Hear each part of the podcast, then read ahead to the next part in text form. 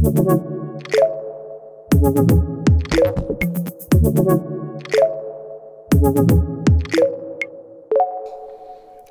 já jsem Klára a po kratší odmlce vás vítám u dalšího dílu podcastu na lékařskou CZ. Eh, sedím tu opět s Petrou, naší lektorkou biologie a dnes si budeme povídat na téma HIV, pandemie AIDS a léku na tuto nemoc, kdy tento lék vzešel z české laboratoře vedené Antonínem Holím a o něm dneska určitě se budeme bavit podrobněji.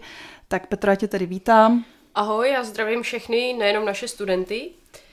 A já jsem si tohleto téma vybrala z, ze dvou důvodů. Za prvé mě baví virologie a zrovna te, HIV takový, jestli můžu říct, uh, ikonický virus, který asi známe všichni. A já jsem vlastně vyrůstala v 90. letech, nebo na přelomu 80. 90. let, kdy um, rozsudek HIV se rovnal rozsudku smrti. Všichni jsme se hrozně jako uh, toho báli a, ve škole nás říkali, jak uh, když si nebudeme dávat pozor, jak umřeme. Ale hlavní důvod, proč uh, jsem si ten, tohleto téma vybrala, je právě Antonín Holý. Jehož bohužel zná zhruba každý 20. Čech. A i když se zeptám svých studentů, tak toho zná hrozně málo lidí. A mně to přijde strašná škoda, protože myslím si, že zrovna tohleto jméno by měl znát každý Čech úplně stejně, jako všichni známe Jaromíra Jágra, nebo, nebo Poborského, nebo Nedvěda, další slavní fotbalisty, hokejisty a tak dále. A myslím si, že zrovna tenhle ten člověk by si zasloužil uh, mnohem větší úctu v rámci toho, co dokázal. Mm-hmm. Přece jenom, ale já bych začala tím virem HIV obecně. Uh, co to je, nebudu říkat nemoc, protože k tomu se asi dostaneme, mm-hmm. že mezi nemocí a tím virem HIV uh, je rozdíl, ale Uh, od kdy ten virus známe, od kdy se pravděpodobně mezi lidmi šíří, uh-huh. si bys uvedla něco málo z historie. Jasné, tak co se týká viru HIV, tak my vlastně rozeznáváme dva kmeny, nebo dvě skupiny toho HIV viru HIV-1, a to je ten, který je aktuálně v pandemii, takže uh, drtivá většina HIV pozitivních lidí má právě tenhle ten kmen 1. Tam ještě jako spousta různých jako typů a HIV-2, eh, který eh, taky vznikl v Africe, ale zůstává spíš jako je spíš v té oblasti té západní Afriky a případně se ještě může nacházet ve východní nebo v jihovýchodní tak Ázii. Uh-huh. A můžu se tě jenom zeptat, uh-huh. oba tedy tyhle ty viry způsobují AIDS? Ano, oba tyhle ty viry způsobují AIDS, de facto to onemocnění je velmi podobné, neli stejné. A o HIV ještě HIV opředen tajemstvím, protože kolem mě jako kole spousta uh, takových konspiračních teorií. A vlastně všechny viry HIV patří do skupiny retrovirů, a konkrétně do kmene lentivirů, který už jsou na planetě Zemi 60 milionů let. Takže ten, ty viry jako takové jsou hrozně staré. A primárně tyhle ty lentiviry napadají primáty, včetně člověka. No a uh, na člověka se právě HIV, nebo vznikl HIV někdy na začátku 20. století jako klasická zoonóza. E, my, když jsme točili podcast o koronaviru, tak vlastně tam jsem poprvé použila ten termín zoonóza. Je to vlastně onemocnění ze zvířat, které přišlo jako ze zvířat na člověka. Mm-hmm. A ten virus vznikl v Africe, eh, kdy teda ehm, v Africe, vzhledem k tomu, jaké tam panou podmínky, tak velmi oblíbený je tam něco, čemu se říká bushmeat, mm-hmm. což je maso z pralesa, dalo by se to tak přeložit, no a včetně primátů. A primáti trpí eh, virem SIV, což je vlastně de facto jako HIV pro člověka, tak je SIV u opic. A člověk si tím SIV sice může nakazit, ale ta nákaza je extrémně slabá a vlastně ten imunitní systém to úplně potlačí. Mm-hmm. A e, proto, aby se z toho SIV, ze kterého se pravděpodobně ten HIV vyvinul, tak je potřeba, aby on nabral hrozně moc mutací za krátkou dobu.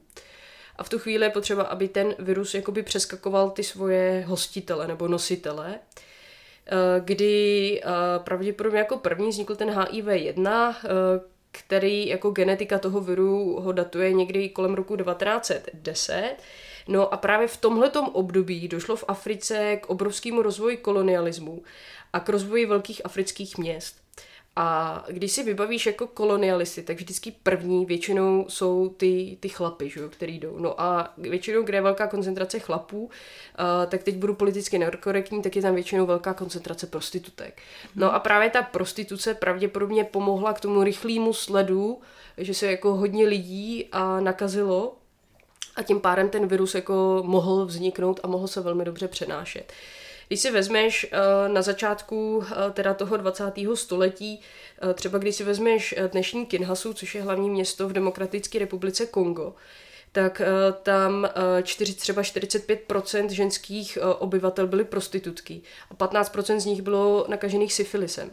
A syfilis dělá třeba od, jako vředy na těch pohlavních orgánech a to je prostě jako vizit, to je taková prostě jako pozvánka pro ten virus HIV. Takže e, to je jedna jako teorie, asi ta nejpravděpodobnější, jak ten virus jakoby vznikl. Prostě z toho SIV to rychle jako přešlo, protože e, když si ulovíš opici, tak e, vlastně oni, když tu opičku zabijou, jak ji vykrvějí, že, tak je většinou, že mají třeba tu krev na ruce a můžou si sáhnout do oka, mm-hmm. anebo špatně teplně upraveným masem. My jsme se vlastně bavili o tom přenosu, jsme se bavili o tom koronaviru, že jo. No a další teorie uh, říká, že pravděpodobně uh, k, k tomu rozmachu HIV, k tomu ne vzniku, ale k tomu rozmachu v Africe mohlo pomoci i plošné očkování uh, pod OSN a ještě jako na začátku toho 20. století úplně neřešila sterilita, tak se kolikrát celá vesnice očkovala na jednu jehlu, že to vlastně byly nesterilní jehly. Proti čemu se tam očkovalo? Uh, hlavně ta, ta, to první očkování, které bylo, bylo dě, proti dětské obrně. Uh-huh. Takže to bylo třeba nějaký ty 60. 70. léta? Nebo uh, no, ne, to bylo, to bylo dřív, to bylo uh-huh. prostě někdy na začátku toho, toho 20. století a uh, dětská obrna a další podobný takovýhle dětský, uh, dětský nemoci, že jo, třeba MMR, uh, to jsou že jo, spalničky, zardinky a tak dále. Takže je možný, je možný, že to očkování tomu mohlo pomoci, ale samozřejmě jako důkaz nemáme, že to je jenom jako teorie. No a pak je další, to už je téměř až jako konspirace, ale taky je, to i publikovaný, že další teorie říká, že vlastně k rozvoji toho HIV mohlo právě pomoct očkování na to proti té dětské obrně, protože to je, že vlastně izoloval živý virus opic, a potom se ten ver takzvaně pasážoval, aby jakoby ztratil svou virulenci, ale aby jako člověk jako nedostal tu obrnu tak, ale vytvořil si tu imunitu, jo. Mm-hmm. No a právě, že ono se říká, že při tom pasážování tam jako se mohl k tomu z těch opic přidat ten SIV a tím pádem, že se jako naočkovali ty lidi, že to mohlo jako namutovat. Ale to opět není to, je to jen jako až téměř konspirace pro mě. No a pak jsou úplný konspirační teorie, stejně jako s koronavirem, že to je zbraní KGB nebo CIA, a což je samozřejmě nesmysl z toho, z jednoho prostého důvodu. Ještě v té době neexistovaly takovéhle metody jako molekulárně genetické. Když si vezme, že ten vir je na začátku, prokazatelně na začátku 20. století, a DNA byla popsaná až v roce 1953 Watsonem a Creekem, tak to je prostě nesmysl, aby jsme jako udělali takhle vymakaný ještě RNA virus navíc, jo. takže uh, to je úplně jako nesmysl a šíří to asi lidé, kteří úplně nemají povědomí o tom, kdy, uh, kdy co bylo objeveno, jo, protože jako ten nástup té molekulární genetiky pozoruješ spíš až ke konci toho 20. století. Mm-hmm. Takže v těch prvních desetiletích se to šířilo v Africe, uh-huh. ovšem nebylo to rozpoznáno. To víme my až zpětně, ano. že ta historie je třeba kolem toho roku 1910 začíná. Ano, ano, zači- jako pomohl, určitě tomu pomohl obrovský kolonialismus, to prostě bez pochyby. Obrovský tomu pomohla prostituce, opět jako bez pochyby. A pak se i říká, opět z konspirace, ale on to dává smysl, misionáři, tak eh, jejich heslo bylo milujte se a množte se ale nepoužívejte kondom, protože to je hřích, že jo? Mm-hmm. To je jako průšvih, že jo, obrovský. Uh, pak tomu samozřejmě mohla pomoct i uh, africká mentalita, kdy oni třeba sex používají uh, v jistých zemích jako platidlo. A stejně tak i pro ně sex není pro nás jako nějaký jako akt dvou lidí, ale je to kolikrát, jako že my máme pozvání na pivo, tak oni velmi často jako chodí uh, jako že mají prostě ten, ten pohlavní styk. A pro ně to není nic jako, uh, jako co by se muselo odsuzovat, jo? Pro ně to není jako promiskuita, pro ně mm-hmm. to mhm. jako úplně normální, jo? Takže ta africká mentalita je úplně jako vzdálená, tak já to vím, já napůjdu v no, Africe, to jsem právě chtěla říct, že ty trávíš letos ne, ale No, eh, kolik už roku dozadu? To už je 15 let, 15 let. vždycky půl roku trávím v Africe, ale mám i sjížděný třeba Mozambik, jo, kde, mm. kde ta africká mentalita je krásně vidět. Ale zase jako pozor, jako ona je každá země Afriky jako trošku jiná. Jo, takže já to nechci nějak pro boha jako generalizovat nebo něco takového, ale uh, je tam ta mentalita a je to daný jako každá země, že má svoji jako mentalitu. Mm. Takže je to takhle daný. No, A když bych se tě teda zeptala na ten rozdíl, co uh, pozoruju, že někdy ne každý důsledně rozlišuje, uh-huh. virus HIV a uh-huh. nemoc AIDS. Uh-huh. Tak virus HIV je ten samotný vir. Takže ty, když se nakazíš, tak nemáš ještě AIDS, uh-huh. ale jsi takzvaně HIV pozitivní. A kdo je zdravý, kdo ten vir nemá, tak je HIV negativní. Jo? Uh-huh. Tak a teď ten virus, eh, tam rozeznáváme tři fáze eh, při tom onemocnění tím virem HIV. A první dvě fáze, tam jsi nazývána jako HIV pozitivní a ta třetí fáze to už je to AIDS. To je to, to onemocnění, eh, který je jako nakonec smrtelný. Ještě ten HIV je pozoru, pozoruhodný v tom, že jako on je hrozně jako důsledný v tom, jak zabíjí uh, ty svoje hostitele, jo? že jako málo který virus je stoprocentně smrtelný, tak známe třeba že vsteklinu, která je stoprocentně smrtelná. A ten HIV je taky, jako, že je to jeden z mála virů, který jako tě opravdu, opravdu jako zabije ve 100%. Hmm. No a ta první fáze, to je takový, jako že uh, to, je, to, je, to je nejprve, se, když se nakazíš, tak je to v něčem, co se nazývá akutní fáze, kdy ten virus se prostě jako množí a napadá ty buňky, přes takový specifický receptory. On teda napadá uh, buňky imunitního systému, takzvané T buňky nebo T lymfocyty. Mm-hmm. Jo, a uh, takže on je napadá a v nich se množí a tím je jako zabíjí. No a uh, ten člověk může mít příznaky jako rýmu nebo chřipku, nebo třeba noční pocení, může mít, nebo může mít třeba vyrážku, ale jako není to nic, co, co je jako konkrétního, jo? to jsou mm-hmm. velmi nespecifické příznaky. To je no bezprostředně po té nákaze. No to je zhruba tři, tři, tři měsíce nebo do tří měsíců po té nákaze. Mm-hmm. No a pak vlastně uh, ten virus jakoby usíná, ale on se jako množí. No a ty jsi v té první fázi, kdy um, jako můžeš jako pořád, nebo takhle, když ti ty, jako počet těch bílých krvinek nebo těch té lymfocytů klesne už pod nějakých jako 500 na milimetr krychlovej, tak už ten člověk je jakoby nemocný, začíná jako uvědomuje se u něm to, že je HIV pozitivní, no a jako bojuje s nějakýma infekcemi, může mít třeba často rýmu nebo tak, ale vlastně ještě ten imunitní systém funguje dobře a může se zbavit jako třeba, když má chřipku, tak ji jako zvládne. Jediný, co by toho člověka mohlo jako zabít, je třeba tuberkulóza, nějaký jako závažnější onemocnění. No a pomalu prostě ten počet těch, těch té krvinek klesá, nebo těch té lymfocytů a ten člověk se dostává do druhé fáze, kdy to prostě klesne mezi 200 až 500, když má těch uh, bílých krvinek na milimetr krychlovej, tak u toho člověka se objevují nateklý uzliny a začíná mít problém s vlastním tělem. To znamená, že vlastní tělo tě napadá ve smyslu, že my máme nějaký mikrobiom na těle a máme tam bakterie a kvasinky, no a hlavně třeba ty kvasinky, že se přemnožují, takže máš různý kandidózy a moučnívku v puse a ženy můžou mít jako nějaký vaginální kandidózy a uh, pak ještě vir uh, Epstein-Barrové, co způsobuje mononukleózu, tak nějaký bílý povlaky na jazyku. A v tu chvíli pro toho člověka už začíná být i uh, třeba chřipka, může být pro ně jako smrtelná, ale pořád ještě nemá AIDS. Mm-hmm. A ten AIDS vlastně se rozvíjí až v té třetí fázi, to může být i třeba po 15 letech od nákazy. Jo? Že ono opravdu záleží, že on se říká, ta třetí fáze nastupuje 5 až 15 let po té jako aktuální nákaze, po vstupu toho viru do těla. No a tam ten počet těch bílých krvinek je pod 200, nebo pod těch, těch té lymfocytů je pod 200 na milimetr krychlový, kdy ten člověk už trpí, má neustálý horečky, jak se to tělo snaží bojovat, tak má neustálý horečky, je unavený, hubné, má průjem a v tu chvíli, kdyby se spodívala na množství toho viru v krvi, tak je jako nejvyšší množství. Hmm. V tomhle je asi i ta zákeřnost té jako velmi dlouhé inkubační doby. Ano, ano. A hlavně dlouho to člověk nerozezná. A problém je, že když je HIV pozitivní, tak uh, to i dál šíří, jo, ten virus, aniž by třeba o tom věděl, jo, což je což je jako průšvih. No a vlastně to není ten, to AIDS, na co ty zemřeš, ale vlastně ty zemřeš na jakoukoliv jinou nemoc, která ti v tu, tu chvíli napadne. Takže úplně nejčastější to jsou nějaký bakteriální pneum, pneumonie, což jsou zápaly plic. A pak uh, velmi vzácná pneumocystická pneumonie, to je uh, houba rodu pneumocystic, která uh, tě napadne a to je hrozně vzácný onemocnění. Mm-hmm. A pak fungální infekce různý, to jsou právě ty houby, no a pří, případně jako nějaký tumor.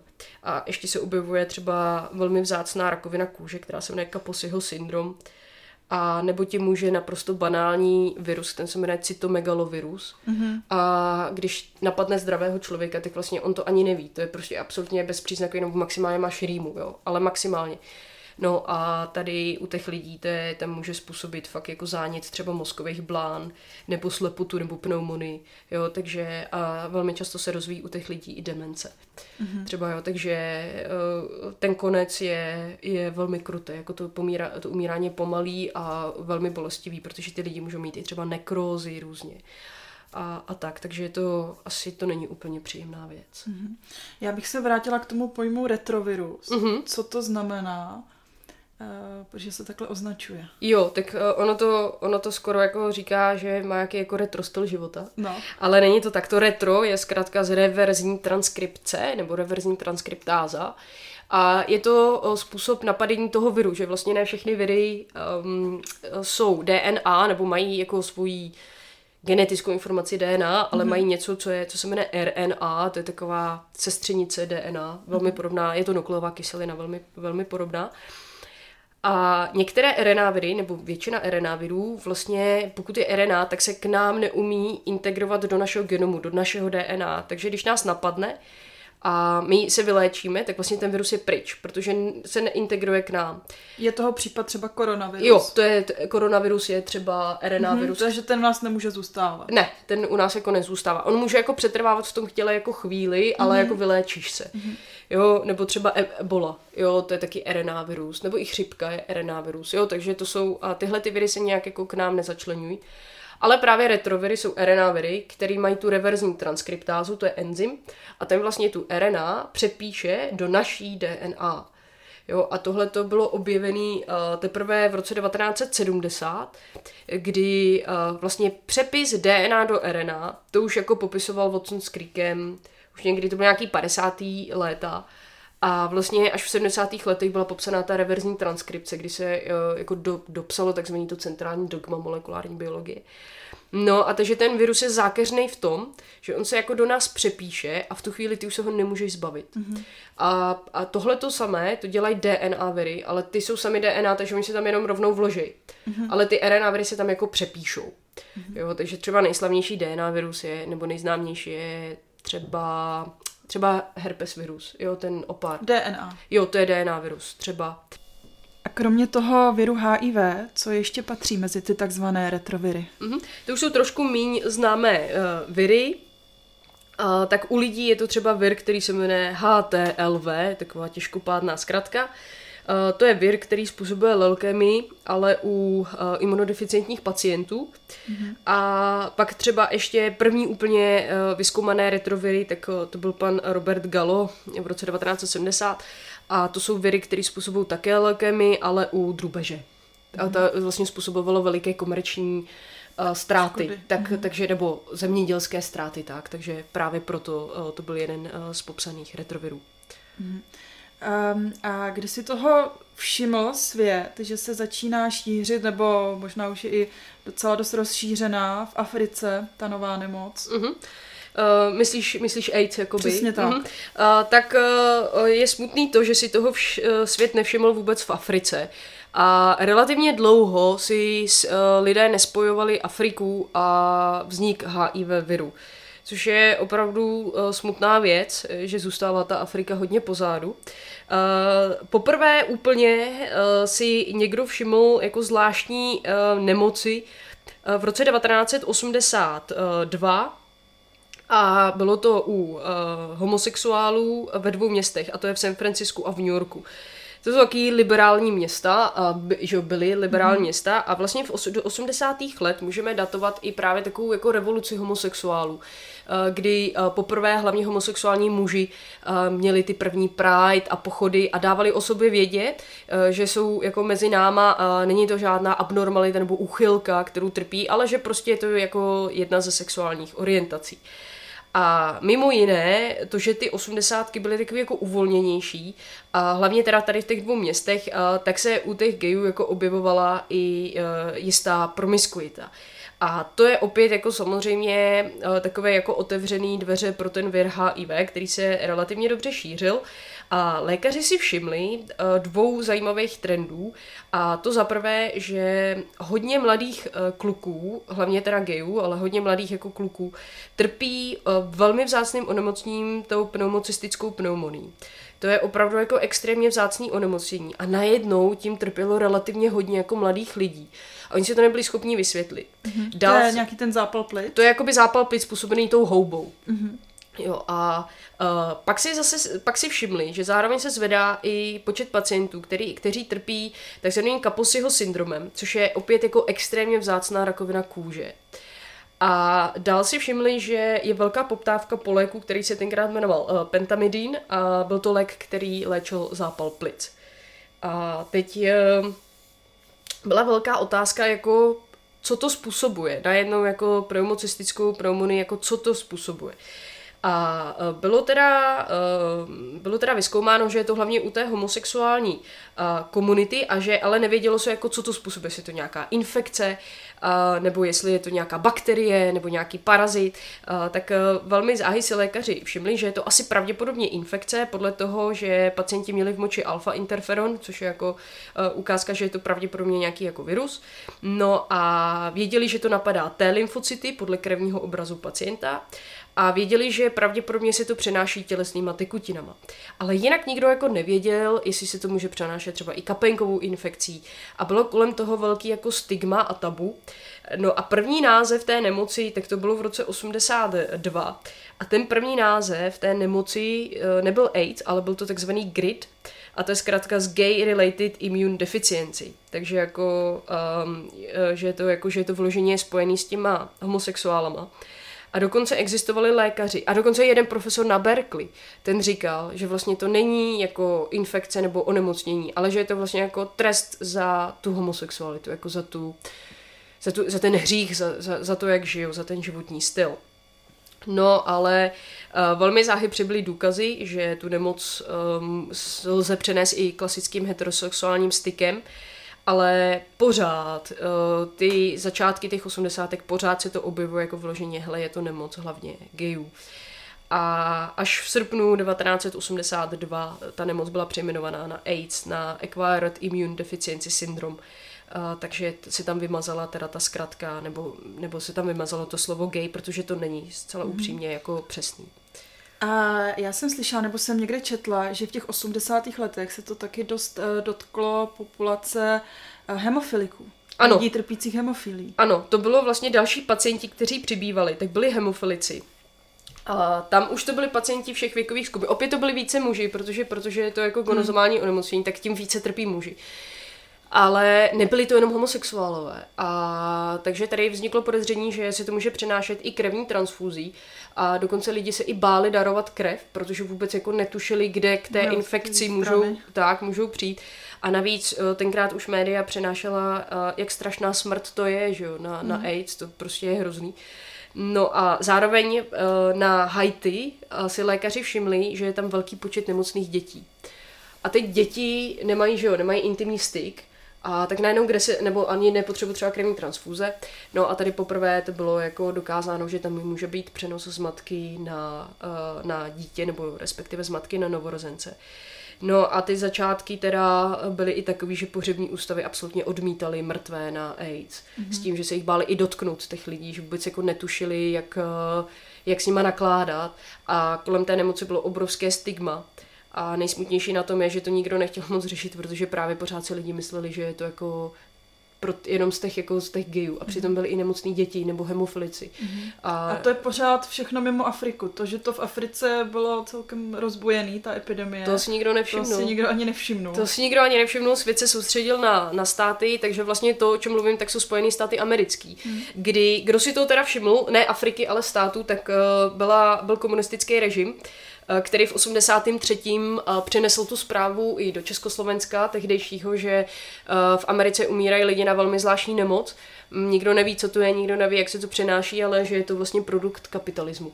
Takže vlastně jako, že socialistický člověk se nemusí bát, protože nemůže dostat AIDS a třeba moje maminka mi vyprávěla, že to četla v novinách a říkala, no to je přesně nesmysl, jako to je nějaký, jako nějaká nemoc, že jo, a co když to přijde jako k nám a co když se to bude šířit jako v autobuse a ty lidi umírají hroznou smrtí a říkala, že se strašně jako bála, spíš jako o nás, že tak uh, brácha byl maličký, já jsem třeba ještě nebyla na světě v těch, na začátku těch osmdesátek, já jsem až ty druhý konec osmdesátek. No a ona říkala, ty že se hrozně jako bála, jako o sebe, ale i jako o, o dítě. Že, s tím minimem informací. S tím minimem informací, protože prostě hmm. uh, sice jako komunisti řekli, vy se nemusíte bát, no tak nemus, že byla železná opona, že moc sem amíku k nám nejezdilo, že jo, ale i tak uh, samozřejmě se jako lidi báli. No a v roce 84, takže uh, zhruba tři roky poté, co ta tajemná nemoc se objevila v uh, Americe, tak ten samý pán, co objevil teda ty retroviry, ten pan Robert Gallo, tak popsal, že za AIDS stojí virus HIV a že je to teda retrovirus. A mm-hmm. začínal být tlak, v momentě, kdy se popsalo, že je to virus, tak si myslím, že se i trošku té veřejnosti jako ulevilo, že to není jako nic záhadného, že je to prostě virus. Mm-hmm. A začínal být tlak na vědce na objev léku, protože protože přiznejme si, asi ta smrt nebyla nic příjemného a každý se toho pořád ještě jakoby bál. Takže první lék, který byl, byl v 84. a jmenoval se Suramin, ale byl tak toxický, že vlastně pacientům de facto neprodloužil život. Možná, že jim to jenom trošku jako urychlil, dokonce i. No a tady teď bych se chtěla zastavit od té epidemie a podívat se na uh, tři lidi, kteří stojí ve finále teda za léčbou HIV. A uh, ty tři lidi jsou v dějinách strašně důležitý v tom, že oni zachránili život asi desítka milionů lidí, by se dalo říct. A jenom, abys věděla, že kolik jenom těch léků, já ti hned jako i řeknu, jak se ty léky jako začínaly na tom trhu objevovat, mm-hmm. ale jenom kolik těch léků je prostě jako z, z jejich dílny. Uh, tak jsou to tři lidé a už zmiňovaný Antonín Holý, Eh, Čech, nebo tehdy česko, československý vědec, Erik de Klerk, uh, belgický vědec a uh, John Martin, uh, nebo Martin, a to je teda američan. Uh, Holly a Martin byli chemici a de Klerk byl um, lékař ale s obrovským zájmem o chemii. On o sobě do dneška jako tvrdí, že je pseudochemik, což si vůbec nemyslím. No a těmhle těm tři, třem lidem se začalo přezdívat uh, Holy Trinity, neboli Svatá Trojice, mm-hmm. ale ona to je jenom, jenom hříčka se jménem pana profesora Holého, Holí, že jo, Holy, tak samozřejmě si to píše s tím Holí Trinity, takže jako Holého Trojice by se dalo říct. Mm-hmm. A díky teda těmhle lidem uh, my dneska máme léky. A třeba ten první, ten suramín, už byl uh, z dílny Erika de Klerka, ale uh, vlastně on se uh, až vlastně do pozdních 80. let o HIV vůbec nezajímal. On, on byl, on studoval jako chemii uh, těch, těch virů ale on se jako primárně uh, zabýval těmi DNA viry, jo, takže hlavně jako herpesem, hepatitidou a tak dále. Takže jako HIV mm, ho ne, nezajímalo, ale jako ne, nebyl to jako primární objekt. To je ten, uh, když jsme se tady předtím bavili, ty si říkal, že to byl nějaký genius. Ano, ten uh, belgický teda lékař, ano. mohla bys říct, co se mu povedlo? Jo, tak jako upřímně, upřímně, oni asi všichni tři byli géniové. To a bez pochyby. Jako asi Holý byl z nich, uh, on byl takový jako, asi takový hlavní strůjce toho všeho, ale prostě všichni tři, když jsem si o nich četla, tak uh, všichni tři si zaslouží absolutní úctu a respekt a obdiv. Uh, tak třeba co se týká toho Erika de Klerka, tak je to člověk, on do dneška žije, dokonce mm. i v Budějovicích jednou ročně vede kurz, takže pro, pro lidi, takže kdo chce, tak se o to může zajímat a případně se i přihlásit. A myslím mm. si, že říct osobně, že si se setkala s Erikem de Klerkem, tak pro mě je to jako, já nevím, jaká je nějaká celebrita, jako pro nějaký lidi, jako jaký ty jejich celebrity, no, nebo Madonna, pseudo, nebo třeba, jo, podle toho. Jo, taky ty pseudo celebrity, jak pro mě by třeba jako setkat se s Erikem de Klerkem, to je prostě absolutní úcta. Uh, třeba Erik de Klerk, uh, on se narodil, uh, on je vlám, uh, se narodil v Belgii a rodiče ho v dětství ho izolovali před uh, oni se hrozně báli dětské obrny, tak jako izolovali před dětskou obrnou a on si četl a získal obrovský vlastnosti, jako encyklopedické jako znalosti, mm-hmm. jo. Ale jako on, to není jenom to, čo on prostě fakt byl geniální. Jo. A zajímavý na něm je, že on je první vysokoškolský, vysokoškolský vzdělaný člověk v jeho, v jeho rodině. Jeho maminka uh, prodávala uh, nějakou nějaké látky z domu, a jinak byla žena v domácnosti a jeho tatínek pracoval v továrně na hnojiva, kam ho bral, když byl malinký, hlavně v neděli. A on říkal, on se tam vyráběla kyselina sírová. A on říkal, že si do dneška pamatuje prostě ten pach z té laborky. A že se do toho úplně zamiloval, že mu to přišlo úplně úžasný. Mm-hmm. Já možná jenom zmíním, ty jsi o tom mluvila, tak kdyby se chtěl někdo podívat, tak je s ním i uh, rozhovor v Hyde Parku Ano. civilizace. Ano, a ten je úplně úžasný. A tam vidíš i třeba obrovskou skromnost toho člověka. Což já si myslím, že teď ten člověk by měl být všechno jenom neskromný, jo. Ale Hmm. tak... eh, Ale tak já si myslím, že s tou genialitou se ta skromnost asi váže. A ty jsi ještě říkala, jestli to můžeš zmínit, je, že se mu podařilo během dvou let uh, Jo, vydat publikovat. 25 paperů. Jo, já to, já to hned, já to No. hned řeknu. On studoval teda uh, katolickou univerzity v Lovani, uh, což je ale jedna z nejprestižnějších univerzit světa. A on nechtěl na medicínu, byť jeho maminka z něho chtěla mít venkovského lékaře. Mhm. Mm-hmm. A on nechtěl na medicínu, ale protože zjistil, že, jsou, že je tam strašně těžká chemie v prváku, tak se tam přihlásil. A fakt jako, jako Jo, vystudoval. tak se tam na schvál přihlásil. Jo, no, jo, a, jo, jo, jo, a normálně byl známý tím, že už na vejšce on doučoval spolužáky z chemie, protože tenkrát ještě nebyly ani skripta. A on si psal poznámky a ty jeho poznámky byly tak dokonalý, že jeho spolužáci si je kopírovali a prodávali je dál. Mm-hmm. A dokonce měli takový úspěch, že jeho spolužáci si za to koupili auto. A uh, on říkal, že mu to nikdy nevadilo, že vlastně ani já, že on říkal, já neumím řídit, tak já auto nepotřebuju. jo, jako, to je jako hrozně skromný člověk.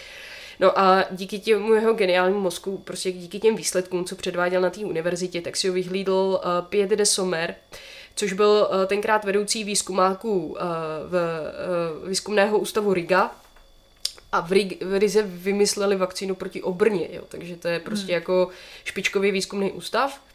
A on tam pak eh, po univerzitě přešel a učil se tam virologii a eh, vlastně on tam chtěl, nebo objevil látku, která se nazývala interferon a kterou měli v moči um, pacienti, kteří byli napadení nějakým virem, ale měli to i třeba králíci nebo ty experimentální nebo pokusní myši. A on chtěl nejprve dokázat, že ten interferon vůbec existuje, protože spousta věců si tenkrát myslela, že to je jako prostě nějaká chiméra a to. Ale eh, dneska víme, že je to eh, druh eh, látky, kterými říkáme cytokín a ten vlastně stimuluje imunitní systém. Takže on už jako tenkrát nacházel nějaké jako molekuly, které byly v té imunitě důležitý. No a byl odeslán na postdoka, což je vlastně stáž po postgraduálu, po PhD, mm-hmm. do Stanfordu, do Ameriky. A za dva roky během té stáže napsal těch 25 publikací. Což je, já ti jenom dám příklad, jo. Mm-hmm. Já píšu publikaci zhruba rok a pak ještě další rok může třeba trvat, než se vydá. Takže to jsou dva roky na jeden paper. Ale mezi tím dobře, když jsi plodná, tak můžeš třeba za ty dva roky, dva roky napsat třeba tři papery. Ale on jich napsal 25. Ale pozor, každý z nich byl v prestižním časopise, včetně Nature a tak dále. To To je... se většině věců nepodaří za celý život. To je, Bez já si to neumím představit, no. nemůžu, nemohl dělat nic jiného, než psát papery, ale on to vlastně dělal ten jeho vedoucí, že on říkal, když, že poslal někam ten, jako ten paper a když jako se nevozvali, prostě jde třeba do dvou dnů, tak říkal, pošleme to a do lepšího časopisu. Jo. Je prostě měl jako, jako strategii jako agresivní, mm-hmm. ale uh, samozřejmě je to daný i tím, že prostě on, on je geniální, geniální mozek. Nicméně ten Piet de Zomer, který mu pomohl do toho Stanfordu, on tam byl strašně šťastný, my se tam chtěli usadit s manželkou, jo. Mm-hmm. A to, no, ale on, on říkal, ne, ne, ne, musíš zpátky do Belgie, a protože moc dobře věděl, jaký zlato on v něm má. Takže on se vrátil do Belgie a začal testovat teda různé molekuly, jaký mají antivirotický potenciál. No a uh, s doktorem Holím se setkal uh, v roce 1976 v Göttingenu, v západním Německu, tenkrát na, na nějakém sympoziu. A uh, on the Clerk, uh, vždycky, když se s ně, spotkal s nějakýma chemikama, tak je říkal, pošlete mi vaše sloučeniny k testování na nějaký antivirový potenciál. Že to prostě byla nějaký jeho jako normální rozhovor. Mm-hmm. A Holý říkal, že Antonín Holý se k němu tvářil dost podezíravě ze začátku. A poslal mu tři sloučeniny, který měl někde jako v šuplíku. Tak mu je prostě Jo, poslal. Aby ho odbil. Aby ho od, nebo nevím, jestli aby ho odbil, ale prostě poslal mu jenom, Jenom tři tři. A on je otestoval a dvě z nich měly jako extrémní antivirotický účinek, že prostě hned jako prostě dvě ze tří byly úplně úžasně a on říkal, jo, tak tady ten člověk musí být prostě jako geniální. No a začali si korespondovat, ono tenkrát i byť holý mohl překračovat železnou oponu, uh, protože on, uh, on, on si, uh, jemu se povedlo v Belgii a v Německu Holímu vydělat nějak jako stranou nějaký peníze. Ale převedl to do Československa a tady je vždycky musel jako nechat uh, jako záruku, že se vrátí a on mohl, Holí mohl překračovat jako hranice. takže oni se výdali zhruba jednou do roka, ale, ale i tak, hlavně v Praze, že ten de Klerk lítal do Prahy a Eh, byli z nich velký přátelé a korespondovali si a on říkal, že ten dopis měl třeba jenom dvě stránky, takže byly dvě stránky sloučení, na tady ti to posílám k testování. Jo. Takže vlastně se z nich stali velcí přátelé a prostě během života mu Antonín Holý poslal stovky molekul k testům a jako suma sumárum s Holím má jenom patentovaných 15 léků. Mm-hmm. Jo, jaký antivirotika. Jo, takže um, to je prostě jako úžas, úžasná věc. Takže de Klerk The Clerk si myslím, že je jeden z nejgeniálnějších mozků. No a abych uzavřela kruh do toho jako holího eh, trojice, tak eh, ten eh, John Martin, nebo Martin, abych to asi vyslovovala správně, tak on se narodil v roce 51, on je nejmladší z těch tří a, a vystudoval chemii, ale on hlavně měl ten mozek, on byl businessman, on byl mm. úžasný businessman a uh, on pracoval to jako... Je, promiňte, Američan? No, jo, Američan. Mm-hmm. A on pracoval jako ředitel antivirového programu, antivirový program to zní jak na počítač, ale jako programu, kde se zkoumaly antivirotický potenciály nějakých molekul. Uh, ve, ve farmaceutické firmě, která se jmenovala Bristol Myers, ale uh, on uh, na, v 80. letech velmi riskantně přešel do firmy Gilead Sciences, nebo Gilead Sciences, kde se stal viceprezident pro výzkum. No mm, a což byla malá firmička v té době. V té době tam pracovalo asi šest lidí, jo, to bylo v Silicon Valley úplně malá firma. No a zaplať pámu, že to udělal, protože já ten kruh za chviličku uzavřu. A uh, jenom, jenom, že začnu představovat jednotlivé léky, které se objevily a uvidí, že prostě to je všechno uh, hlavně z dílny teda pana Antonína Holího, Eh, který se narodil v roce 1936 a bohužel už eh, zemřel před osmi lety v roce 2012.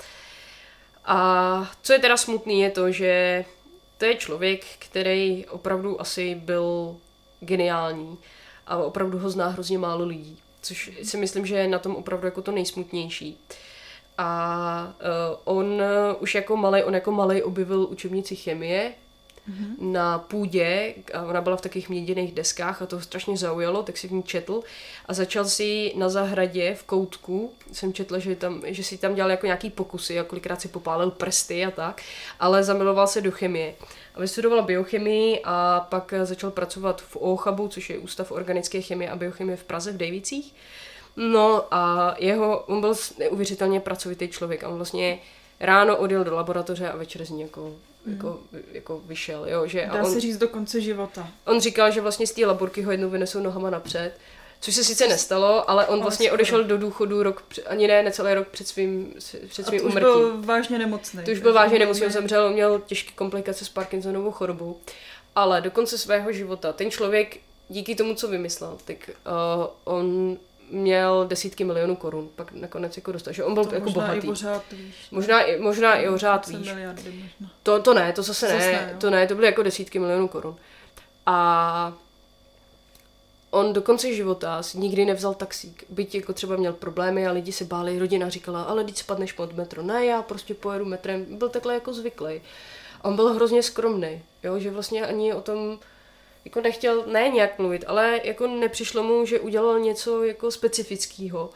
A další, co na tomhle člověku jako musím obdivovat, je to, že protože působil eh, v Československu, tak asi za komunistů úplně nebylo nebyl takový prostor si tu laborku vybavit mm-hmm. a nebyla taková jako bezpečnost té práci, takže on vlastně celý život říkal, že že prostě trávil nad těma baňkama a dýchal to a tak dále, možná proto i jako zemřel relativně brzy. No a on si všechno vyráběl sám, takže jeho nejoblíbenější věc, když někam jel poprvé, když ho někam potkali, poznali, tak on si našel, kde je železářství a šel tam a nakoupil si tam věc a strašně se těšil, že jaký jako přístroj nebo nástroj si z toho jako vyrobí. A do dneška na Ochabu je jeho laboratoř, kam můžeš se jít podívat a tam jsou jeho zápisky a jsou tam všechny ty jo, jeho baňky. Ano. A je to taková kancelář toho Antonína Holého. A no, to ono je to vůbec jako to. fascinující budova. Já jsem je. tam byla, když tam měli jeden otevřený dveří. Ano, ano. A to je jak eh, člověk by neřekl, že to je v České republice, no. Vypadá to jak někde jo? v centru nějaký americké univerzity. Jo, jo, jo, to je určitě to stojí za návštěvu. A hlavně opět, jako je to taková jako, že je to taková jako kam se soustředí fakt ty mozky, jo, že opět je to jako taková úcta a takový hmm. respekt k těm znalostem. No tak každopádně první lék, který byl teda uh, představený v roce 1984, byl právě u dílny jako holího de Klerka. Jmenoval se Suramin, ale bohužel byl extrémně toxický a nějak těm jako pacientům úplně uh, nepřispíval. A jako už byl schopný nějak ten virus trošku jako potlačit, měl nějakou antivirovou aktivitu, ale asi to nebyla žádná sláva. No a až v roce, poslouchy, 1984 si poprvé jako všiml Ústav tropické medicíny v Antwerpách, že mnoho pacientů s AIDS ve Francii a v Belgii pochází ze střední Afriky. Takže to byl teda jako objev v 84. No a vědci se začali uvědomovat propojení afrického kontinentu a viru HIV. A teď jako nevěděli úplně, jak to pojmout. Takže se spojili s panem doktorem Petrem Piotem. A to byl člověk, který Afriku dobře znal, protože to byl, kdo objevil a popsal ebolu. Mm-hmm. Takže on byl jako v té virologii velmi zběhlý. No a poslali teda do Afriky výzkumnou skupinu. No a výzkumná skupina si s úžasem uvědomila, že v Africe lidi doslova a dopisneme umírají na ulici, vymírají celé vesnice a rodiny na HIV, nebo na, respektive na AIDS. A že je to de facto katastrofa obrovská, co se v té Africe děje. A tím pádem, tím, že viděli, že tam umírají ženy, muži i děti, tak vlastně tím definitivně konečně vyvrátili to spojení nemoci s těmi homosexuály. Ale upřímně do dneška asi spousta lidí tu nemoc s tou homosexualitou spojuje. Jo? Hmm. Ale přitom ne, nemusí to být jako vůbec pravda. No a e, díky tomu, co tam viděli v té Africe a ty, tu, ty lidi to šokovalo, tak vlastně uh, svolali v Bruselu v 85. mezinárodní konferenci o AIDS, kde uvedli ty svoje výsledky toho bádání v té Africe. Nicméně Afrika absolutně odmítla spojení s tím virem. Řekli, že je to jako rasistický a že vlastně ten vir tam byl zavlečený z Ameriky díky plošnému programu očkování. A je to je to strašně smutný, protože já se těm Afričanům upřímně nedivím. Když si myslím, že ta Afrika byla úplně vydrancovaná za kolonialismu a pak najednou jsme obi, jako obvinili, že tam mají AIDS, no tak já si jim jako nedivím, že se bránili. Jo? Jako abych se bránila taky. Jako to nemůže, že nemůžeme jako brát z toho pohledu toho, toho Evropana, ale musíme to brát no, jasně, z toho no. pohledu toho, toho uh, Afričana. Uh, co se týká toho léku, toho suraminu, tak uh, de Klerk nabízel jako firmám, Eh, farmaceutickým, že řekli, hele, jako tak eh, do té Afriky musíme, jako, nebo musíme začít léčit lidi. A nejsputnější odpověď byla všech firm. Pro tuto investici neexistuje žádný trh, protože Afrika pro ně nebyla, nebyla trh, trh a uh, homosexuálové pro ně nebyli trh. Hmm. A to je prostě, je, ta, ta virologie je vlastně strašně smutná. My jako zjistíme, že dokud na to ne, nezačnou umírat jako bílí, bohatí, heterosexuální muži, tak to vlastně nikoho nezajímá. Jo. No, ale v 85. se začínal objevovat opravdu jako tlak veřejnosti, protože samozřejmě to nebyli uh, jenom Afričani homosexuálové, ale týkalo se to všech. Tak uh, de Klerk ještě v 85. pořád jako neřešil, nebo HIV nebylo v jeho hlavním hledáčku, ale už testoval uh, chemikálie od doktora Holeo, kterým se řeklo fosfonáty, a on vydal na ně paper, že má jako, antirekt, jako, jako publikaci tak, mm-hmm. že, že má nějakou jako antivirovou, eh, nebo antivirové účinky. A v tom paperu se zmínili tam jedna věta na konci, tyto molekuly by měly být testované proti viru HIV. No a ten 85. rok je takový zlomový pro ten HIV virus, protože se um, miláček publika objevil uh, Rock Hudson, to byl velká ikona Hollywoodu, velmi slavný hollywoodský herec. Mm-hmm Hrál mimo jiné ve filmu Obr, to je takový jako velmi známý jako kultovní film. No a uh, on se přiznal veřejně, že je HIV pozitivní a ve Francii žádal léčbu. Francii, v Belgii, ale samozřejmě jako, mm. jako žádná léčba nebyla. Oni jako vymysleli nějaký suramin, ale ten byl toxický, ale hlavně jako nebyl to lék, že žádná mm. firma to nechtěla vydat.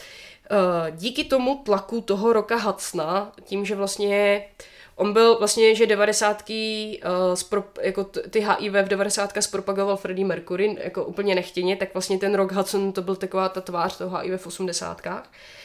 No a prezident Nixon tenkrát, eh, díky tomu, že se zjistil, že teda ten rok Hudson a ta veřejnost byla jako eh, pobouřená, tak eh, udělal tiskovou konferenci, mm-hmm. kde řekl, že o rok později, teda v 86. další rok, do výzkumu AIDS nalejeme prostě půl miliardy dolarů a bude to priorita americké vlády. což všechny samozřejmě potěšilo, nicméně po tom, co upadla pozornost těch médií, Uh, tak pan senátor Helms uh, k rozpočtu, k tomuhle rozpočtu do toho výzkumu, tak dodával nebo uzákonil speciální dodatky a ty byly vyloženě jako homofobní proti homosexuálům skrouhli ten rozpočet přes 20% dolů a zároveň omezili ten výzkum. Takže vlastně sice to bylo hezký to, co Nixon řekl, ale ve skutečnosti to bylo strašně okrouhaný, pravděpodobně teda kvůli homofobii. Ale mezi tím vědci, už to bylo takový pozbuzení, že o tom výzkumu, tak mezi tím se další věci snažili jako nalézt nějaký lék. A asi nejznámější jako v tu dobu byl pan doktor Jansen, který založil Janssen uh, Pharmaceutical, která se pak spojila s Johnson Johnson, takže dneska je to obří firma. No a on hrozně chtěl studovat HIV, ale on nebyl schopný ten vzorek toho HIV získat. Protože on sám popisuje, že třeba někdo mu přinesl ten vzorek v baňce do laboratoře. A on řekl, tak mi ukaž, jak se s tím pracuje. A ten člověk normálně radši řekl, že má nějaký důležitý hovor. A no mě předstíral, že musí odejít, než aby jako rozšroubovali tu baňku. Ten že strach byl hrozný. Ten strach byl pořád jako obrovský. A on prostě nebyl absolutně schopný ten virus jako získat a navíc nebyl schopný získat ani žádný pracovníky. Jako nikdo s tím nechtěl pracovat. Jo. A pořád se jako s těma lidma, co i byli pozitivní, tak se tam jako vedlo strašný stigma s nima. No a proto se rozhodl odletět do Afriky. A ta cesta do Afriky mu otevřela oči, protože já jsem teda poprvé třeba v Africe byla v roce 2005 v Mozambiku a tam opravdu umírají mladí děti nebo malí děti na ulici na AIDS. Jo, mají ty otevřený vředy, jsou hubený, že jo. To, a to je strašný. A nejenom, že ti to jako otevře oči, ale zpřehází ti to kompletně žebříček jako hodnot. A tak tenkrát to muselo být ještě horší v tom 85. Takže já se mu jako nedivím, že z toho musel být v šoku. Tady se vrátil, tak okamžitě si spojil síly právě s Erikem de Klerkem a s, v, v, s Riga institutem a řekl, podívejte se, já vám chci pomoct, právě uh, musíme vymyslet nějaký lék. Uh, Eh, v tu dobu už z USA byl, přišel nový lék, ten byl AZT, acidotimidín, eh, ten byl velmi účinný a dokonce je, dostal povolení k testu na lidech, tak je testovali eh, konkrétně teda v gay komunitě v San Francisku. A bylo, okamžitě bylo jistý, že je velmi účinný. No ale bohužel opět měl tak vedlejší účinky, že uh, vlastně ten, ten lék jim, těm lidem prodloužil uh, život zhruba o jeden rok. Mm-hmm. Takže pořád to nebyla žádná výhra. Že zabil ten lék nakonec. Že, no, asi, já nevím, asi je spíš jim ho jenom prodloužil, mm-hmm. ale asi je zabil to AIDS, ale jakože stejně, jo, jakože prostě to bylo spíš prodlužování toho utrpení. No a poté, co teda zemřel ten Rock Hudson, ten slavný herec, tak uh, opět bylo obrovské jako rozhořčení veřejnosti. No a v roce 87 až 89 ty jsou příznační tím, že se začínaly lít obrovský peníze do výzkumu. A díky tomu uh, nastal i obrovský pokrok v léčbě a začaly se i dobře léčit už ty oportunitní infekce. Uh, tak ty kandidózy různý, uh, ty, ty, ten Kaposio syndrom, i ty pneumonie, že jsme dokázali jako mnohem líp léčit najednou. Jo, ale pořád prostě ten, ten virus zabíjel a léčilo se jenom tím, tím lékem AZT. No a uh, když se teda přehouplo uh, další desetiletí, tak už byl rok 1990, tak kolem roku 91 už na tu nemoc jenom v Americe zemřelo víc než 100 tisíc lidí. Mm-hmm. A jenom v Americe. A což je o polovinu víc než ve válce ve Větnamu. Mm. Jo, a takže lidi už prostě byli naštvaný, rozhořčený. A to nemluvím o Africe, kde to byly sta tisíce lidí, neli miliony. To nikdo už Tam nedokáže. To, to už dneska nedokáže mm. nikdo říct. No a uh, v tu dobu už de Klerk uh, a Riga Institut uh, na základě sloučením od profesora Holého tak vymysleli nebo vynalezli další lék, cidofovir, který byl extrémně účinný a uh, u myší i ve zkumovkách i u myší ukazoval úžasné výsledky. Tak ho začali testovat na potkanech, nebo na krysách, no na potkanech a on bohužel způsoboval rakovinu. Takže tenhle ten lék, byť měl obrovský potenciál, tak nikdy nebyl uvedený jako v klinický testování.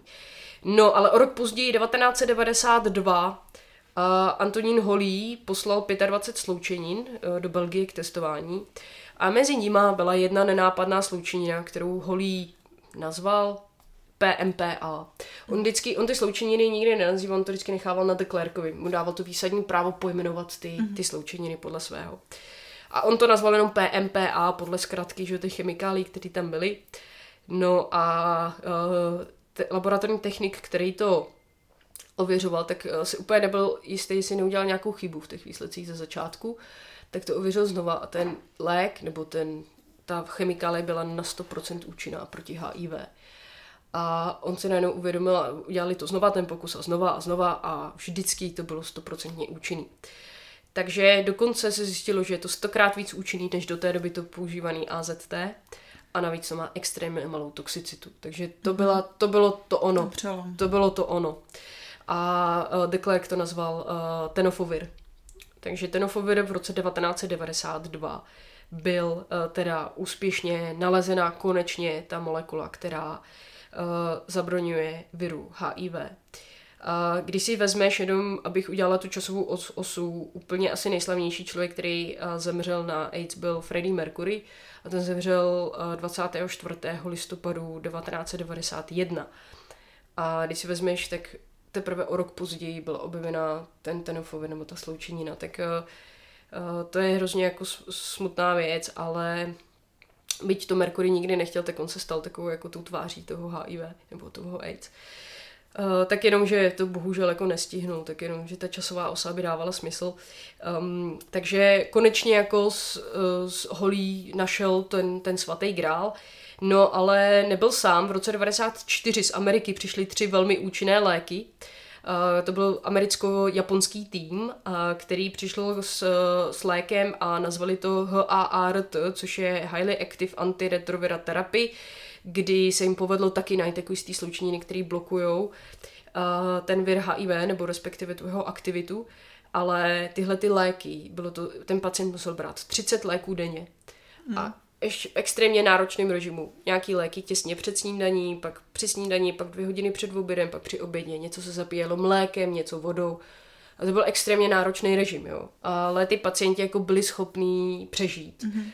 Ale to bylo 94, ale v 96 ten tenofovir konečně byl schválen pro uh, lékařské použití nebo jako lék a ten začal postupně jako vytlačovat ty léky z Ameriky a z Japonska, protože byť se bral v několika pilulkách denně, eh, tak eh, tady vlastně najednou eh, to bylo mnohem účinnější jako léčba, ta byla vlastně stoprocentně účinná. A bylo to z firmy, z malé nenápadné firmy, která se jmenuje Gilead Sciences a tady uzavřeme tu svatou trojici tím, mm-hmm. takže vlastně já jsem tady mluvila celou dobu o Holím a o De Klerkovi, který to testoval, ty sloučeniny. No, ale tady se objevuje ještě další genius a to je ten John Martin, který teda uh, založil, uh, nebo ne založil, ale přidal se do firmy uh, Gilead Sciences, a je zajímavý, proč se to, proč se to jmenuje Gilead Sciences. Jo? To je uh, podle, uh, podle hry, nebo, uh, nebo je, on se nechal inspirovat uh, hrou nazvanou Balzám z Gileadu a vlastně zjistil, že ten balzán je extraktem z vrb, který pocházely z oblasti Gilead na území dnešního Jordánska. A on vlastně si uvědomil, že ten balzám z Gileadu je pravděpodobně první terapii, kterou vůbec jako lidstvo kdy používalo. Jo, a, a vlastně z vrby se do dneška, nebo do dneška, dneska se to vyrábí jinak, ale extrahuje se kyselina acetylsalicová, která je mm-hmm. známá jako aspirin. Mm. Jo, takže to už se i říkalo, že původně obyvatelé Ameriky žvíkali tu vrbovou kůru. Mm-hmm. Jo, že to je taková jako známá věc. No a on jenom k tomu Gilead ještě dal Gilead Sciences, aby to bylo jako jasný, že je to společnost, která je prostě zaměřená jako, nebo založená na přísně vědeckých jako principech a výzkumu, že to není jako ezoterika. No a uh, tenhle ten uh, John Martin, on pracoval pro Eh, pro tu British Myers, pro tu firmu a uh, protože všechny firmy odmítaly absolutně uh, léky na HIV, kterým i jakoby de Klerk nabízel, protože prostě pořád si mysleli, že pro ně není trh, Uh, tak on byl z toho takový otrávený, že ta firma je zkostnatila a velmi riskantně z téhle firmy, která vydělávala miliony dolarů, tak z ní odešel a právě se přidal do Gileadu a e, to byla úplně nová firma v Silicon Valley a vlastně ona měla dluh 400 milionů dolarů. Jo, ono asi jako založit firmu. Farmaceutickou. No, není sranda. No a uh, Holly, Hollyho i De Klerka prostě všude odmítli, i v tom British jako uh, Myers, že o kom, kom, nebo Bristol Myers, že ho kompletně ho jako odmítali a pro ně to byla jak studená sprcha. Oni se vlastně snažili, snažili vymyslet lék hmm. a pak najednou, když už ho měli, tak ho nikdo nechtěl asi si neuvědomil potenciál toho léku. Pořád asi jak se to spojovalo jako s těma homosexuálama a s tou Afrikou, jak řekli ne, jako na to se nám nevyplatí. No a takže ten John Martin kontaktoval toho de Klerka a Hollyho a sešli se všichni v Paříži a on říkal, podívejte, to bylo měsíc potom, co je odmítla ta první firma. Mm-hmm. A říkal se, hele, podívejte, tak my uděláme eh, s váma dohodu a podepsali smlouvu o smlouvě budoucí, jakože si budou jako spolupracovat, nebo že jim to ten Gilead jako vydá jako lék. A podepsali to na ubrousku před nějakou pařížskou prostě restaurací, jo, tak to je taková jako, jako známá historka.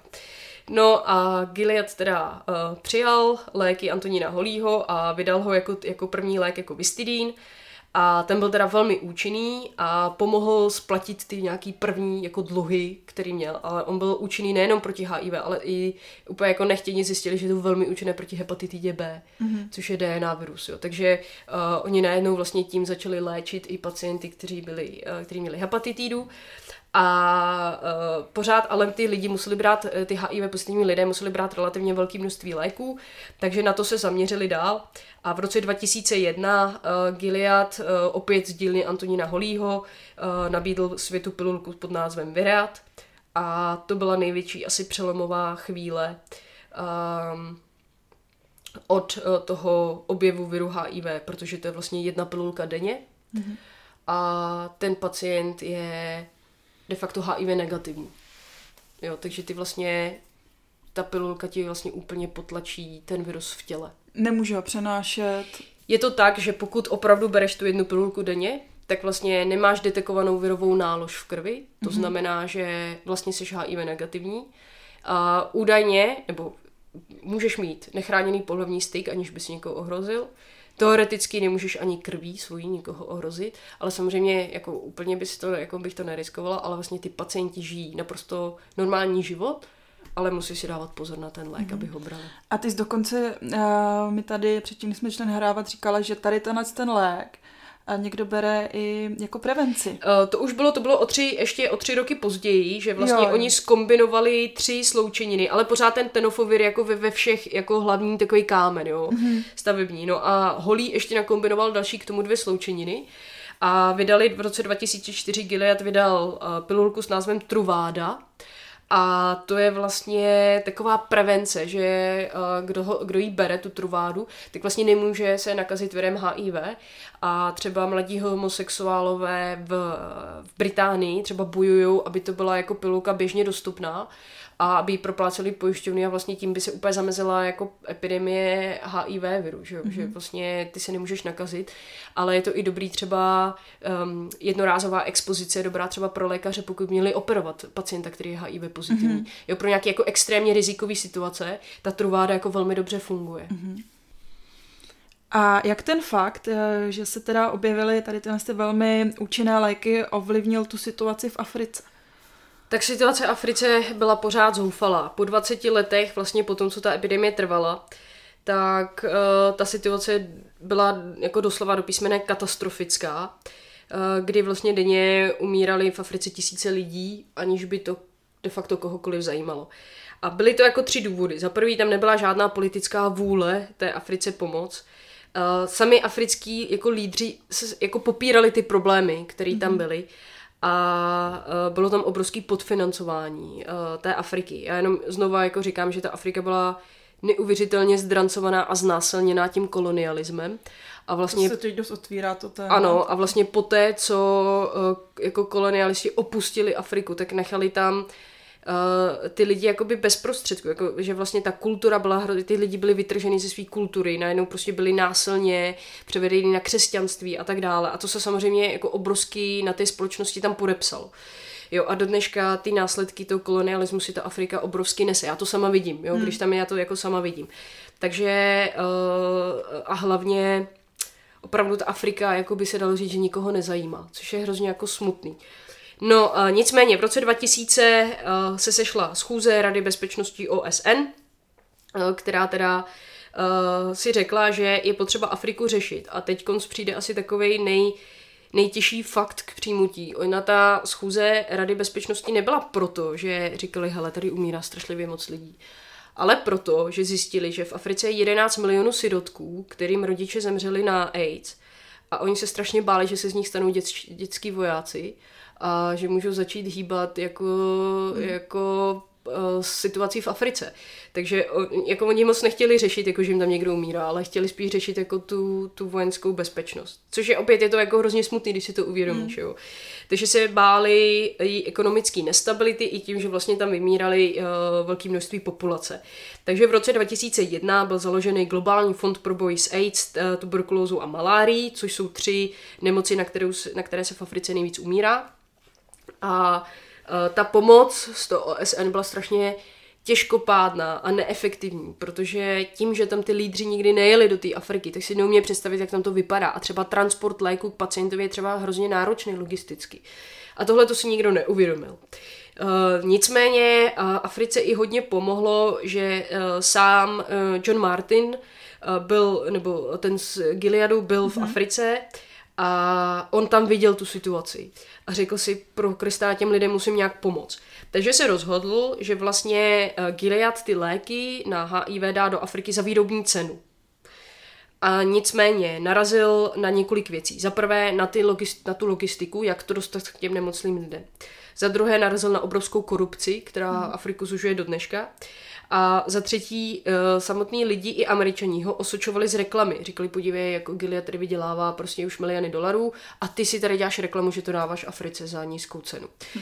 Takže on si uvědomil, že úplně jako filantropství neve, není ta cesta. Takže v roce 2006 Gilead udělil licenční práva pro výrobu generických léčiv a, a, a dneska jsou teda továrny v Indii, v Číně, v Jižní Africe. A tím, že vlastně udělil tu licenci, tak uh, samotný Gilead, samotná celá ta svatá trojice, tak se vlastně zdali velkého procenta z výdělků. A tím pádem samozřejmě klesl i výdělek pro UOCHAP, jo, ale zase oni si říkali, hele, pomůžeme tím lidem, jo, takže opravdu tam byla opravdu efektivní pomoc těch lidí. No a teprve až v roce 2016 se podařilo jako překonat veškeré ty úskalí a zhruba od toho roku 2016 mají jako i ty lidi z těch nejchudších zemí, třeba jako je Malávy, eh, tak mají už nějaký jako jistý přístup eh, k těmhle těm lékům a dneska se odhaduje, že zhruba 10 milionů lidí v Africe jako bere uh, tyhle ty léky od Gileadu, nebo od ty generika, ty generika. od mm-hmm. Gileadu a za cenu, kterou si můžou sami dovolit a nebo kolikrát je to zdarma, třeba Botswana mm-hmm. nebo mhm. Namíbie jsou ty léky zdarma. A těm lidem to samozřejmě jako extrémně pomáhá, protože tím pádem o, oni to HIV mají sobě úplně potlačený. Jo. Takže vlastně to, co bylo ještě před uh, někdy před rokem prostě 95 uh, rozsudek smrti, tak je vlastně dneska už, uh, říká se, že HIV přišlo z toho rozsudku smrti do chronického onemocnění. Mm-hmm. A taky se tím zabraňuje tomu šíření na ty další generace. Ano, že to nemůžou. Ano, ano. dokonce ty léky jsou tak efektivní, jenom jako to je taková zajímavá věc, léky jsou tak efektivní, že třeba na Novém Zélandě existuje spermabanka, kde je sperma od mužů, kteří jsou HIV pozitivní. Ale díky tomu, že berou ty léky, tak vlastně mm-hmm. ten virus v tom spermatu není přítomný a tudíž nemůžou nikoho nakazit. To mně přijde, ale ty, to samot, no, samotní lidi, to kdyby to před... přestali brát, tak samozřejmě se stanou znova HIV pozitivní. Mm-hmm. Jo, ale tím, že to berou, tak prostě ten virus v nich je tak strašně jako malý, že nedetekovatelný. Což je jako natolik efektivní ty léky jsou. Mm-hmm. A vlastně ten člověk žije vlastně de facto normální život. Jo. Samozřejmě jsou tam jistý vedlejší účinky. A sám profesor Holý uh, pár let před jeho smrtí přemýšlel nad tím, že vlastně on z toho HIV, z toho strašáka, udělal banální onemocnění, kterou se nikdo, jako všichni se ho přestali bát. Mm. Jo, a on, jeho to trápilo. Přestala být ta pokora. Tak, přestal být ten respekt před tím, ale jeho to trápilo docela. Tak to je jako taková taky zajímavá věc. A dneska, do dneška není známá léčba. HIV neumí, nebo respektive umíme jí vyléčit ex, tu nemoc experimentálně. Buď uh, něčím, co mu se říká CRISPR, tak mm-hmm. to bych odkázala na podcast o CRISPRu. Ano, na první díl. Ano, ale tak eh, to je eh, jako opravdu experiment, který se udělal jenom v laborce ve zkumavce. Nikdo to nikdy neskusil na živém člověku, teda myslím, doufám. Mm. A druhá léčba, ta se objevila omylem před asi 15 lety v Německu, kdy HIV pozitivní pacient dostal leukémy a byla mu transplantovaná kostní dřeň od člověka, který je přirozeně rezistentní uh, vůči HIV. Opět jako odkážu na ten CRISPR, mm-hmm. kde se o tom bavíme. To jsou lidi, kteří prostě mají specifickou mutaci a nemají ten receptor na buňce, který ten HIV virus rozeznává, takže on vlastně jakoby ty buňky nevidí a tudíž se nemá toho člověka jak nakazit. No a když mu byla ta nadsplantovaná tahle kostní dřeň, tak mu se vlastně od toho dárce, který je přirozeně rezistentní, tak se mu začaly vznikat bílé krvinky, které jsou taky přirozeně rezistentní a tudíž vlastně nahradili ty nemocný a umírající a vlastně ten člověk se vyléčil. Mm.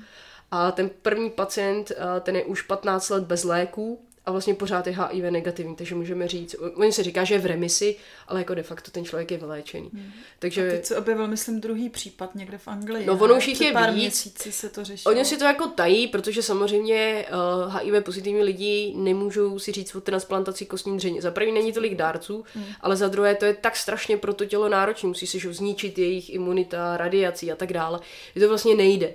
Uh, takže není to jako léčba, jo, ale um, nejefektivnější je mít ty, ty léky, protože ty léky mají jako minimálně vedlejší příznaky a zároveň prostě nebo vedlejší účinky a zároveň ten člověk žije kvalitní život. Takže tohle to je asi ta cesta, ale samozřejmě ten vir v tom člověku pořád je a už nikdy máš ho zabudovaný v té vlastní té DNA, těch, mm, teda těch té lymfocytů a ne, jako nemůžeš ho vystřihnout. Leda tím CRISPRem, ale to je fakt jako hudba. To možná za dalších 50 let, kdybychom se tady sešli. Možná, tak... no možná, možná, uvidíme, no. Tak teď mm. jsem četla takový, zrovna předevčírem, takový nešťastný článek o CRISPRu, že dělá takový ošklivý zlomy na chromozomech celých, tak uh, uvidíme, uvidíme. Mm. Třeba, třeba se k to, třeba k tomu dojde. Hmm.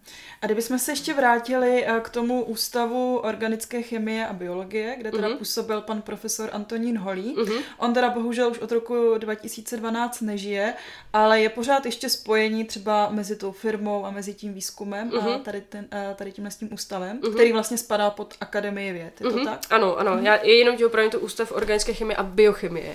Jo, jo co jsem řekla? Biologie. A jo, biologie, to biochemie. Ano. Je to teda v Praze v Davicích a uh, pan Antonín Holý vydělal uh, miliardy uh, kdy teda, když si vezme, že výnosy v poměru ku nákladů, tak uh, ten OCHAP má, má větší příjem než MIT.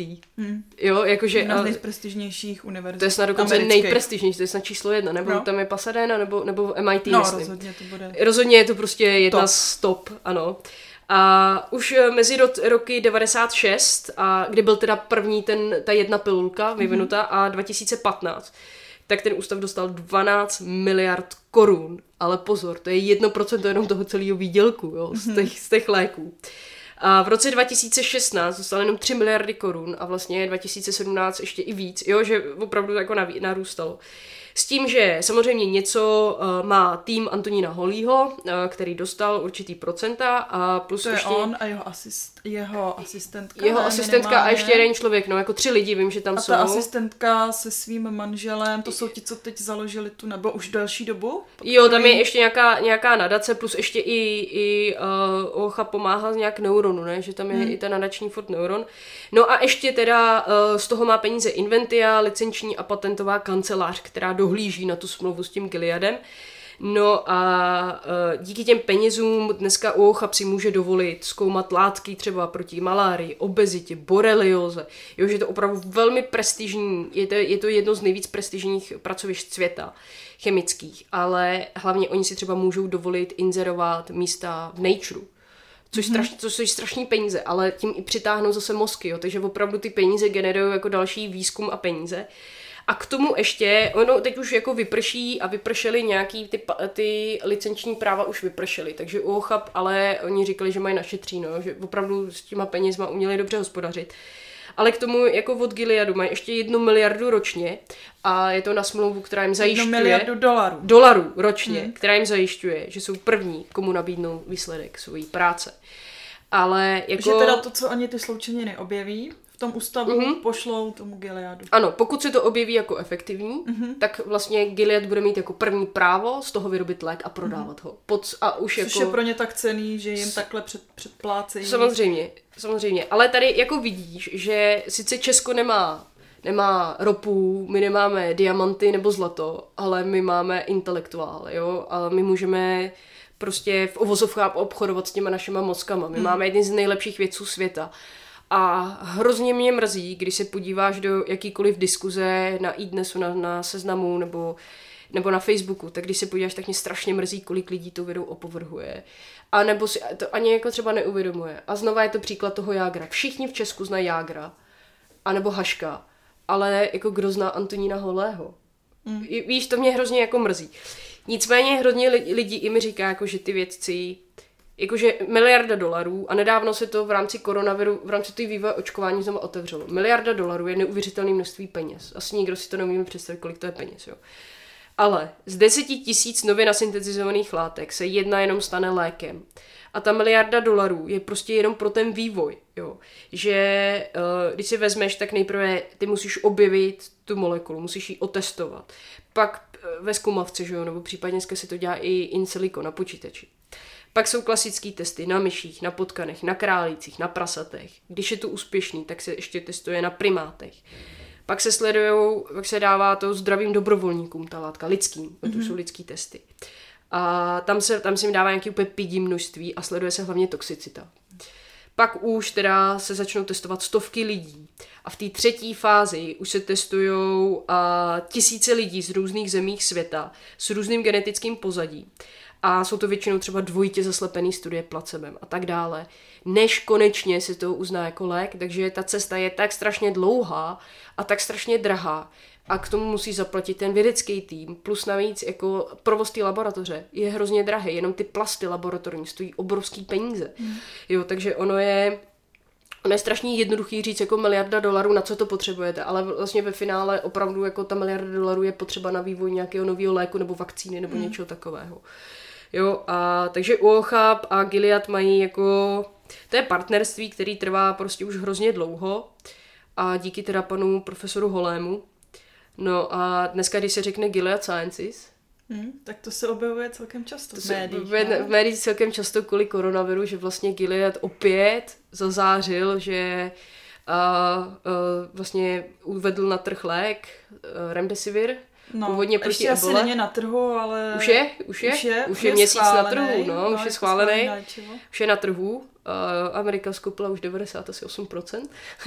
a Remdesivir, no a opět, kdo jako byl vedoucí toho týmu, kdo ho vymyslel, no Tomáš Cihlář, že jo, takže opět jako geniální mozek z Ochabu, takže je vidět, že to partnerství Ochabu a Gileadu jako funguje. A někdo říkal, že na Ochabu říká, hele, ale vám za chvíli vypršejí ty práva, co měl pan Holý. A on mi říká, no my za tu dobu vymyslíme něco jiného. Hmm. Víš, jakože opravdu jako uh, se tam už soustředí jako obrovský, obrovský množství těch geniálních mozků světa. Světa už, oni, že to je, to je multikulturní pracoviště, no. ano. A vidíš třeba můj kolega ze Španělska, tam pracuje další jako geniální mozek. Jako do Ochabu se je nedostaneš jen tak. Mm. A nabídky z Ochabu se neodmítají. Mm. To jo, no. Tak jo, ještě něco, co bych si chtěla dodat k tomuhle z tomu tématu. Myslím, že jsme to vzali z, z různých stran a celkem jako vyčerp, vyčerpávající. Asi bych, uh, každého, kdo to zajímá, tak určitě se podívejte na Hyde Park civilizace na rozhovor s Erikem de Klerkem. Mm-hmm. Myslím, že byl i s tím uh, Tomášem Cihlářem, takže to je jo, z toho Gilead. Jo, a takže ještě to dělal to ten Daniel Stach, ten je jako úž, úžasně připravený byl. Mm-hmm. A jenom chci říct, že Erik de Klerk, uh, byť zachránil desítky milionů životů, mm-hmm. tak uh, se ho ptali v, tý, v tom rozhovoru, říkal, uvědomujete si to vůbec, kolik životů jste zachránil? A on začal plakat a říkal, mě to ani nezajímá. A teď ten, ten moderátor byl z takový přišli, říkal, jak to? A říkal, víte, moje žena zemřela na rakovinu prsu a že z ní byl v nemocnici. A říkal, uh, že jí držel za ruce a on říká, vidíš, si vymyslel lék na HIV a zachránil si strašně moc životů, ale mě si zachránit nedokázal. A on vlastně plakal říkal, mě to nezajímá, protože já jsem nedokázal zachránit svoji ženu. Že jako hrozně, jako strašně smutný příběh. Hmm. A, a taky mu hodně chyběl pan profesor Holý, ano, ne? Že ano, ano. To přátelství tam bylo obrovsky silný. Ano, obrovsky silný přátelství a uh, říkal, že mu, že mu chybí a že si myslí, že už nikdy nebude nikdo jako profesor Holý, protože on byl úžasně pracovitý člověk, neskutečně skromný a neuvěřitelně asi nadaný. Já si to ani doumím představit, protože já dělám, jako z šmudlám nějaký jako PhD z molekulární genetiky a kolikrát si říkám, že už uh, narazím jako na, na hranice těch svých jako intelektuálních limitů a teď jsem si četla, že tej, tyjo, The Clerk za dva roky vydal 25 paperů, tak to není úplně pozbuzující věc, kterou by si chtěla číst, když dva roky tady potíš nějaký jako no, nějakou Díky bohu za to, že takový lidi jsou. No rozhodně, rozhodně. A, a rodí se jich málo a zaplať pámbu za ně, jenom, jenom spíš mě mrzí o to víc, když uh, lidi to nějak jako pomlouvají nebo říkají, nebo mají různé konspirační teorie a odmítají léky a očkování a tak dále, protože si myslím, že že je to škoda a je to takový pohrdání tou prací, hmm. tou vědou. Ještě možná, kdyby si doporučila knížku, ty si na to téma četla knížku, tak kdyby to náhodou někoho zajímalo, uh-huh. že by si chtěl o tom přečíst. Uh-huh. Ta knížka se jmenuje Trojúhelník eh, studené války a neb jak vědci na východě a západě pokořili HIV. A je to velmi zajímavá knížka, dá se sehnat na online, na internetu. Nicméně je trošku zmatečně napsaná, se se v ní ztrácela z toho obrovského množství jmen, ale mm. i tak se člověk tam dozví neuvěřitelně zajímavé věci uh, o rozvoji třeba očkování na, proti obrně, nebo o tom, že Pasteur s Kochem se neměli rádi a jak Fleming objevil penicilín. Je to hrozně zajímavá knížka, dá se přečíst za dva dny a určitě bych ji každému doporučila. Mm-hmm.